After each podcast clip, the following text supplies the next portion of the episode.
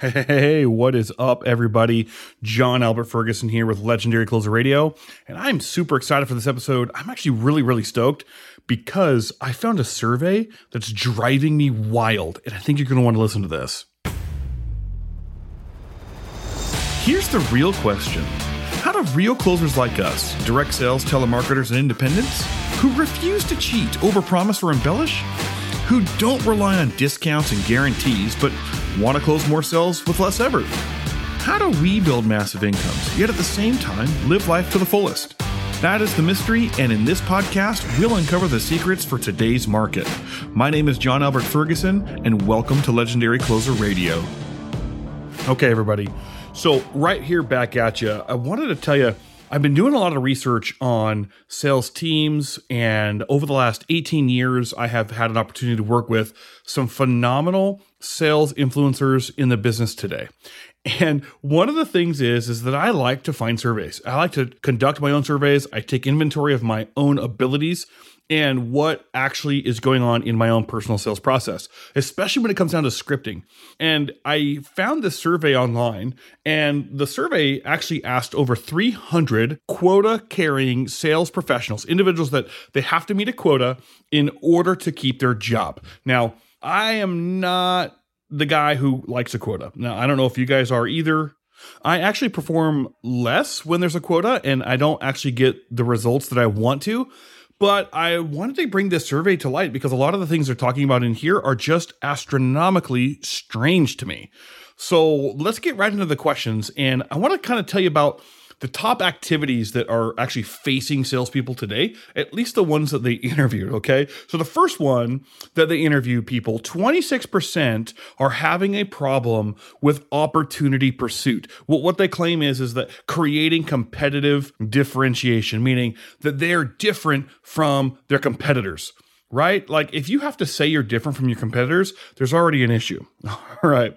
14% have a problem with prospecting. 22% exploring needs, like adding value and insight in a customer's conversation. Like, how are they able to find out the needs, the wants, and the desires of the actual person they're talking to. And that one is one that I actually just want to pull my hair out because it's actually better questions. Like if you have been on this podcast and you have been listening to what I've been teaching you, it comes right down to not taking the first surface question for the answer they're giving you and digging quite a bit deeper. Okay, let's move on. I don't want to like dig deeper into that one just yet. So, next up is consistency in executing meetings as an effective team.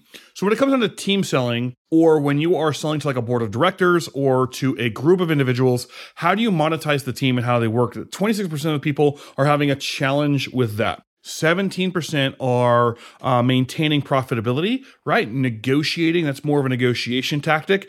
He, here's the big one the biggest number on this board is 31% of people have a problem with closing. And in the world of closing, keeping a competitive edge against competing on low cost providers.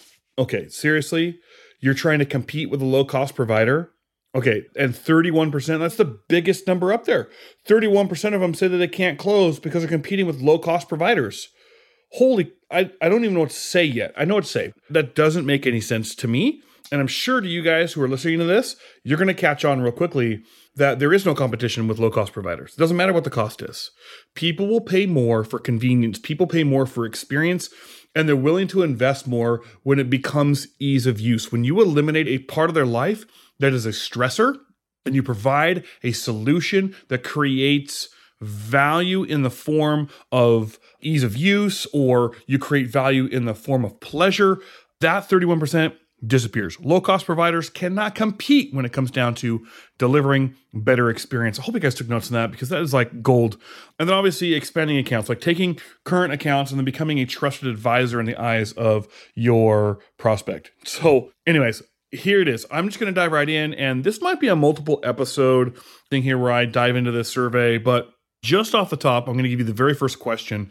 And for anyone here that is listening, if you guys want to participate in this, if you go to legendarycloserradio.com, you can actually go to our podcast page. And on the page, down at the bottom, there's a place where you can ask a question. If you guys want to, you can actually participate in these questions as well and give me answers. Just let me know you are giving an answer to this question. And if I get that answer and we get enough people who have answered, I'll play you, the individual who asked this question or the individual who gave the statement. I'll put your uh, voice on the radio. We'll make you famous for a day and uh, we'll actually discuss that challenge maybe that you're having and we can actually get real real real real real here with you on legendary close radio. Okay so here's the first question. They're asking over 300 salespeople. What will be your biggest challenge in creating a strategy to win an important piece of business? What's your biggest challenge? Like what is the one thing that is going to keep you from winning business? And i want you guys to think about that. Like what's the one thing that would keep you from winning business you see, when I first got involved with selling and, and high ticket closing, I didn't really have a strategy. I remember first off, when I got onto a really good big account, my first big account, I just wanted to get on the phone, start talking to people and selling them, quote unquote, right? I wanted to tell them all the benefits and I wanted them to buy from me. And it was a cause and the reason for me struggling for over three months. Like I collected a paycheck, five bucks an hour, I think it was, was by five twenty five an hour or something like that. I just dated myself, but I actually was earning a hourly wage because the floor that I was working with, the call team that I, was with, they would pay you a minimum wage, kind of like a, a waiter, like a server. I could have probably worked at like a restaurant and made more in tips than I did on the sales team just because I sucked so bad in the beginning of my selling. But I didn't really have a strategy and I struggled because of that. And I really didn't have a well thought out plan when it came down to strategy. Like nowadays, though, we have like a system and a process in place. But back then, it was just hop on the phones, talk to people, ask a few questions, and offer, right? You know, pitch the offer, and then hopefully I can overcome objections by benefit bashing and make a bunch of money, right? That was all I hung on to, and I starved for over three months just because I sucked at sales, like truly sucked at sales. And I struggled until I started to listen and started asking the right questions. And so, this question right here, a particular part of like my beginning to become successful in sales. This is like one of the reasons why I actually was able to level up so quickly in sales was because I, be- I built a strategy out of suffering, right? Strategies from suffering. Um, no one wants to do that. And so I don't want you to have to do that. But so what I'm saying is the 26% of the individuals surveyed for this question said that creating a competitive differentiation was the most difficult thing that they had in creating a strategy for their sale. 26%. And then I'm going to give you the rest of the group, but I want to hit that one home because if they're having an issue, most likely you're having an issue with it. And I think it's a big deal. Like, I think that in most sales trainings today, no one really gives you a strategy. They give you tips, they give you tactics, they share what's new, they talk trash about the old ways. And like I said, a lot of the old things do work. It's how you use those things. Okay. I don't want you to discredit all of the sales training that you've ever received because you have got some probably really good training and you have learned some things, but you may have also picked up some bad habits that are making you struggle. And we have to overcome some of those things. And I hope by this podcast we can do that. But creating a competitive differentiation, the difference in you as and your product and your business and your corporation or whatever you're selling, how do you do that? Like, what's your strategy for that? Is the number one thing on the salespeople's minds in order to succeed. And I have found that to be the case in everything that I've done. Next up on the survey, the answer was helping create a case for change. 22% of salespeople cannot create a case for change. They don't have a compelling why behind them on how to create a compelling case for change. Now, I'm going to tell you right now, it's three levels deep. For those of you guys who haven't listened to the podcast and talk about questions and going really deep on questions, and if you have not done that, you might want to pause this episode. No joke. Go listen to that one. Come back right here because you're going to understand what three levels deep means. All right, you twist my arm. I'll give it to you. What it means is, is we have to go below the surface of what their initial answer is in order to find out what their core needs and desires are. What is that internal reason for change? The answer is right there. Okay. Helping create a case for change has nothing to do with you or your product or your solution or your service or your abilities as a closer. Has 100% to do with the client. And when you know how to extract that internal desire from your client, you will not have to worry about that creating a case for change. Change will happen. It happens because you know their internal desire and you can actually modify your pitch to them. Anyways, guys, I'm getting excited about this.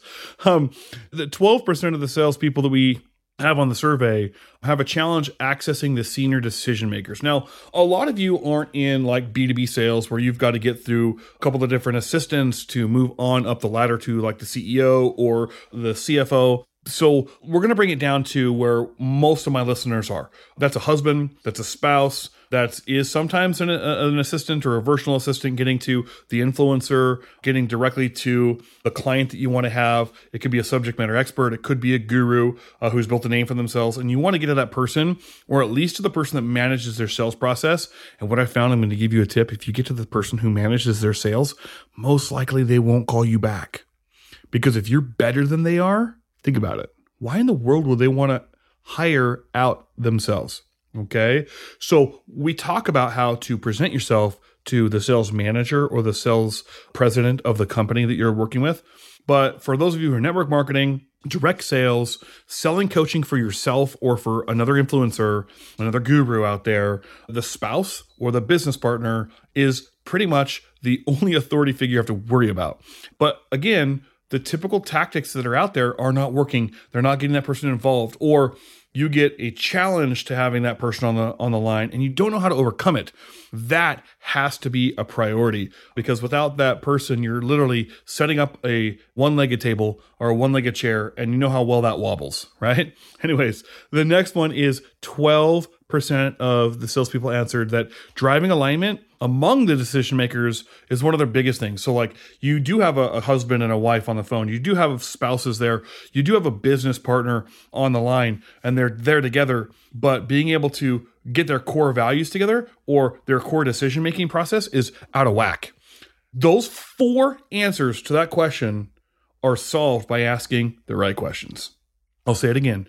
Those four concerns that salespeople have are answered by having the proper process to ask the right questions and then modifying that into your sales copy as a script. Yes, a script should be well written, well rehearsed sales copy. Yeah, should be. So, addressing each one of these to have a strategy as a salesperson is very important. If your company doesn't have a strategy, if you're working as an independent, a lot of the, the people that listen to us are independent closers. You have to spend some time coming up with a strategy. You have to spend some time developing your scripting. And a lot of times it is based on personality type. A lot of times you have to be able to have the ability to draw out what differences somebody might need. You have to have the ability to help them understand that your product and solution is the only case for change. You have to have the ability to get all of the decision makers on the phone without sounding weird and you know, hey, get your wife on the phone. Hey, get your husband on the phone. Hey, get your partner on the phone. You have to be able to uh, create that alignment quickly. And then once they are on the phone, your sales process needs to make sure that you're getting buy in from both of the decision makers so that you orchestrating the sale can do it well. Okay. That's it for today's episode, guys. This was a fun one. I've got several more because we've got one, two, three, four, five. We got like 10 more questions that I want to cover.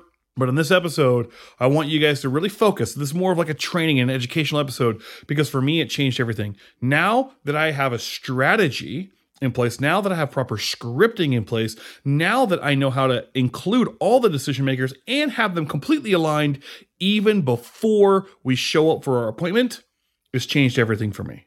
It's made the sales process simple. What took an hour only takes 20 minutes in one of those initial phone calls. And so thank heavens for the struggle that I went through to be able to do that.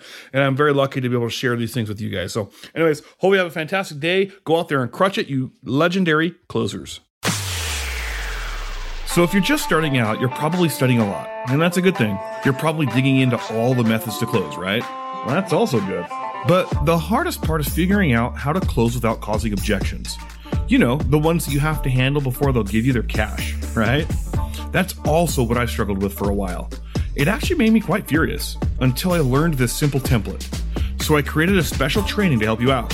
It's called Sales Inception Questions, or just SIQ Fury for short. This will get you on track with the right questions and, more importantly, the right sales conversation to lead you to the prospect's secret buying triggers. Want to have it? It's a very powerful way to let you in on unlocking the secrets to close your prospects with ease. I'm only giving it away for a short time period before I lock it back up into our main training. But you can get access to it at siqfury.com forward slash free. That's S I Q F U R Y dot com forward slash free. We'll see you on the inside. And don't forget to like, subscribe, and share the podcast if this is adding value to your life.